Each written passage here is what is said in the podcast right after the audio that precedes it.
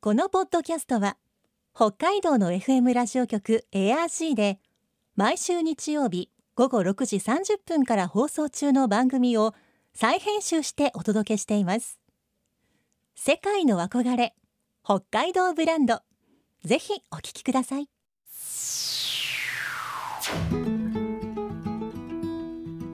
今世界から注目される北海道この番組では北海道が世界に誇る自然文化産業などをピックアップ。北海道の持つ魅力や可能性をゲストの方に伺います。お相手は鈴木舞です。今回のテーマは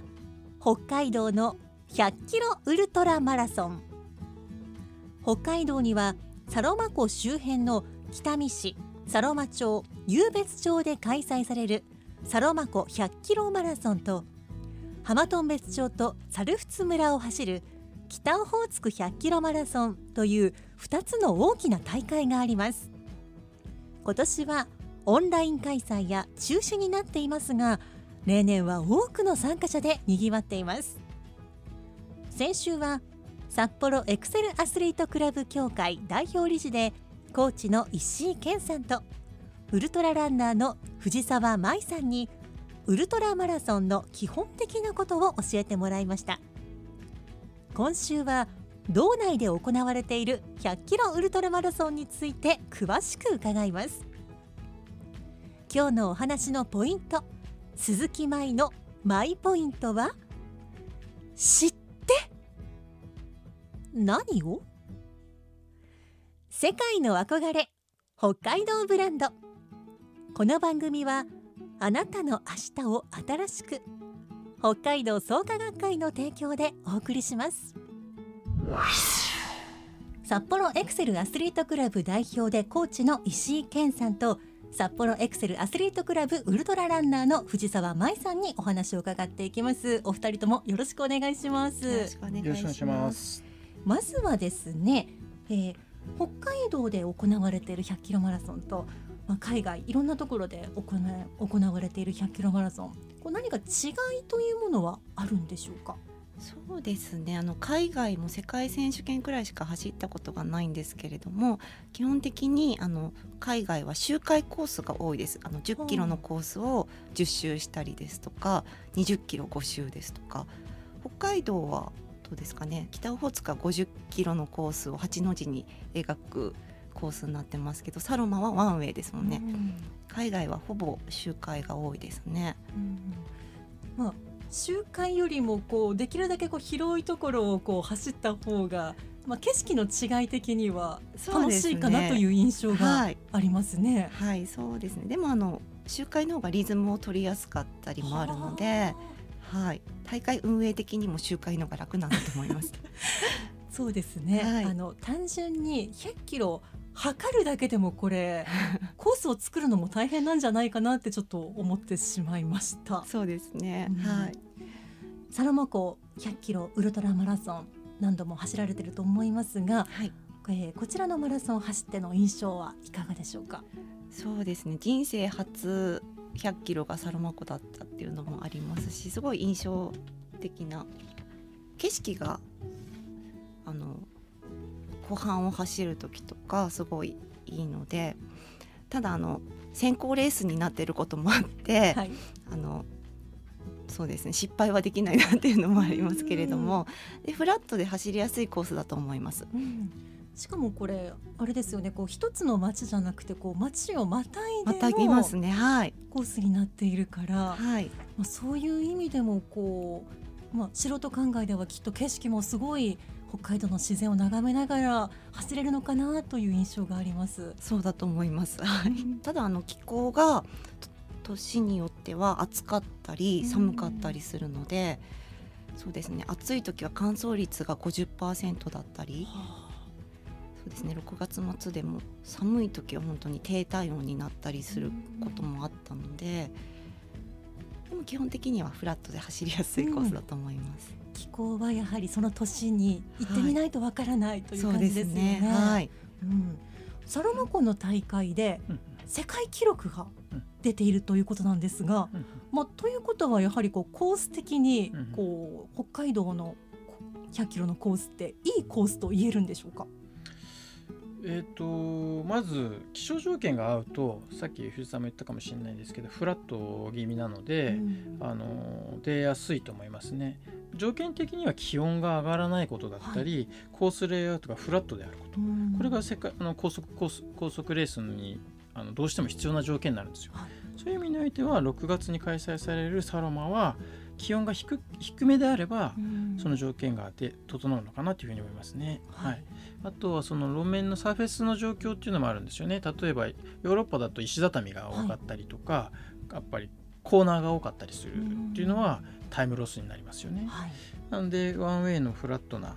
サロマはコースが出やすいのかもしれないっていうところはありますかね。はいそういうところがまあ言ってみれば走りやすい。はい、確かにあのサロマに関して言えば天候さえあの気温さえ上がらなければあのスピードが出る大会になるんじゃないかなと思いますね。はい、いいタイムが出るとは思いますね。こう思い出深いエピソードあったら教えてほしいんですが。そうですね。あの北オホーツクを初めて走った時にあのもう先行レースでも何でもないので すごい楽しかったんですよ。でうんエイドごとに毎回立ち止まってあの地元のボランティアの方とお話ししたりとかあの暑くてすごい大変だったんですけど初めて走った時は、でもその暖かさというかそのおかげで走りきれたというのがあってこういう大会もとても素晴らしいなと感じました。もう地元の人全員参加くらいの勢いですよ本当にね。浜トン別の方全員がこう参加してる温かい大会だと思いました。いや私もこれ1回目からお手伝いさせていただいておりますが、ね、残念ながらちょっと今年はお休みになってしまいましたが、はい。うんあの浜頓別のその100キロマラソンの方もはい結構特徴のあるコースとしてはこう直線道路がありまそうですすよね。ね。前半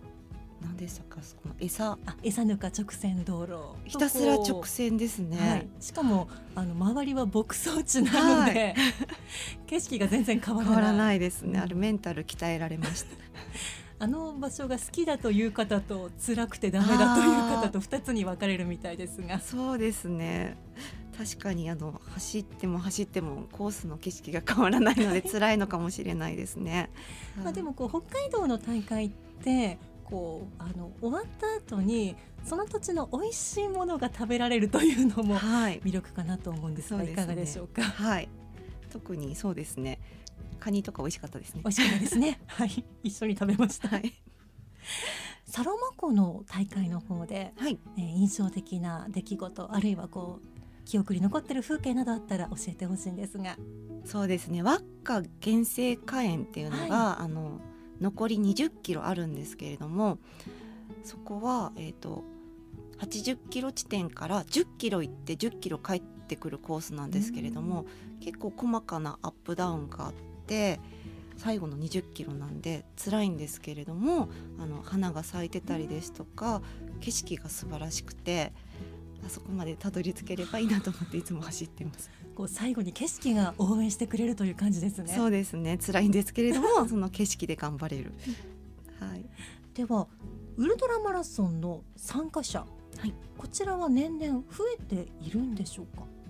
はい増えていると思います。もうあの印象としてはやっぱりこうフルマラソンよりもちょっとこう競技人口は少ないのかなという感じもありますが。そうですね。フルに比べたらまだ少ないと思いますけど私が走り始めた頃はまだあのエントリーが始まっても定員に達することってほぼなかったんですけど今はエントリーの初日でも定員いっぱいになって抽選になってしまったりとか、明らかに人口が増えていると思います。はあ着実にこうはい、増えてきてるこう人気も増えてきてるということなんですね。はい。うん、ではウルトラマラソンどういったこうランナーの方が参加してるんでしょうか？どうなんださ参加のその レースにもよりますよね。うん。例えば代表的なそのサロマ湖のレースは、まあ言ってみればこれから今陸上競技の方も日本選手権が始まりますけどそれと同じです。時期的にも大体かぶせてまして日本陸連が主催する代表選考レースなわけですよ。でそれに来る時には実業団の選手もポツポツと出てきてますし、トップランナーがその一発勝負にこう世界選手権の代表枠日本代表枠を狙って走ってくると。ね、そうじゃないレースっていうのは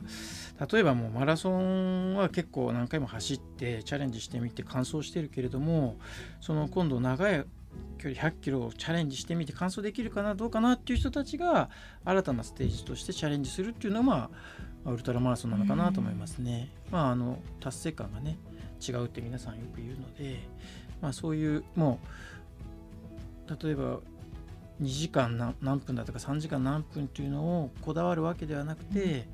こうフルマラソンじゃちょっともうスピードもちょっとずんずんずん落ちてきてしまったけど長い距離だったらずっと走れるしちょっとチャレンジしてみようかなっていうような市民ランナーの人たちがマラソンとは違うカテゴリーでまたチャレンジをしてみるっていう人たちなんかがちょっと年齢層が高めの人かなというのが多いような印象がありますかね。はいいや実際に一生に一度でも100キロ走ったらこれはだってずっと自慢できるぞって私思いますもん。確かに私もそういう思いで1回目走ったので すごい気持ちはわかります。それがずっと続くことになっているわけですね。はい、藤沢さんの100キロマラソンの、えーベストタイムを教えてください。はい、ベストタイムは2019年のサロマ湖で出した7時間32分50秒です。早い。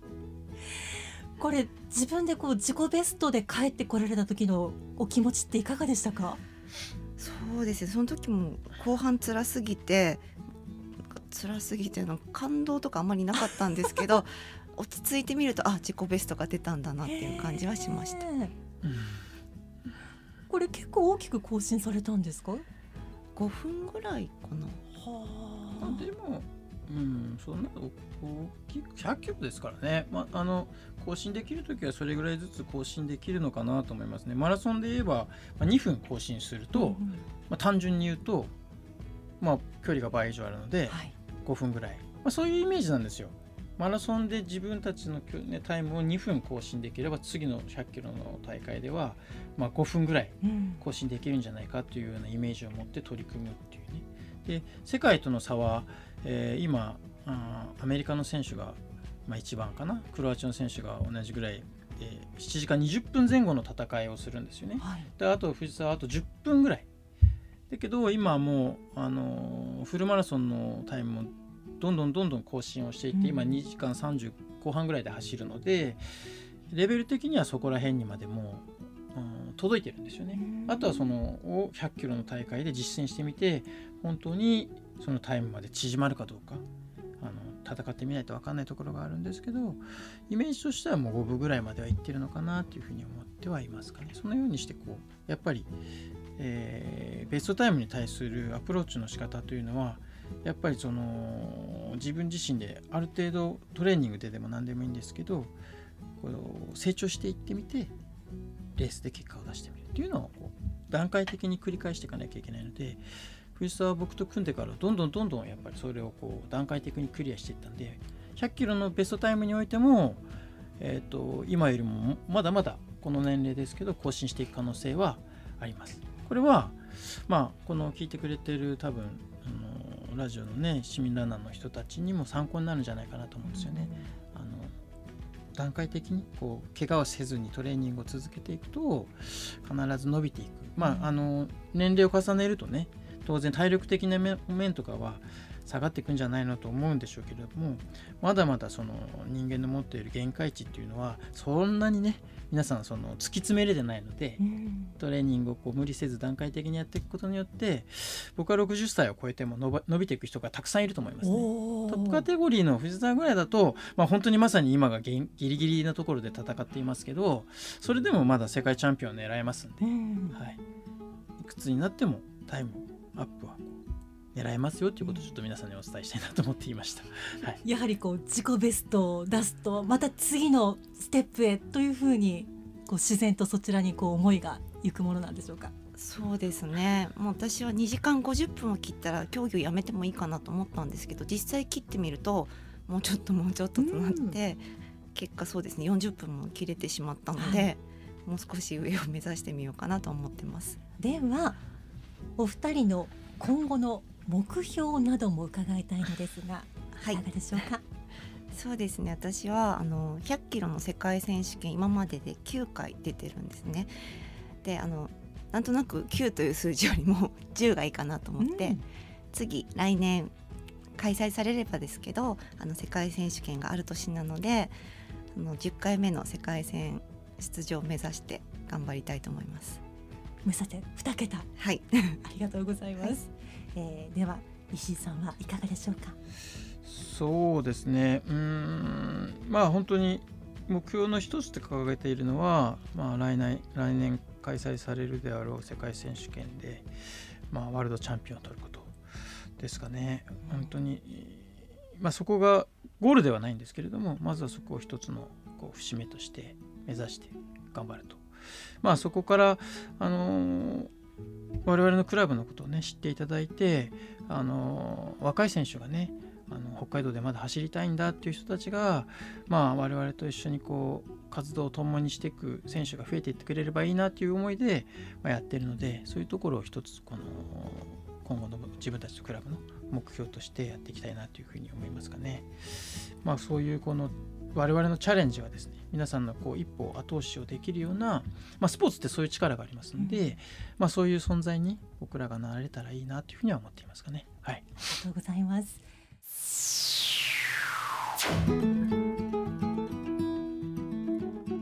世界の憧れ北海道ブランド。今回のゲストは札幌エクセルアスリートクラブ協会代表理事でコーチの石井健さんとウルトラランナーの藤沢舞さんでした。今日のマイポイントは知って。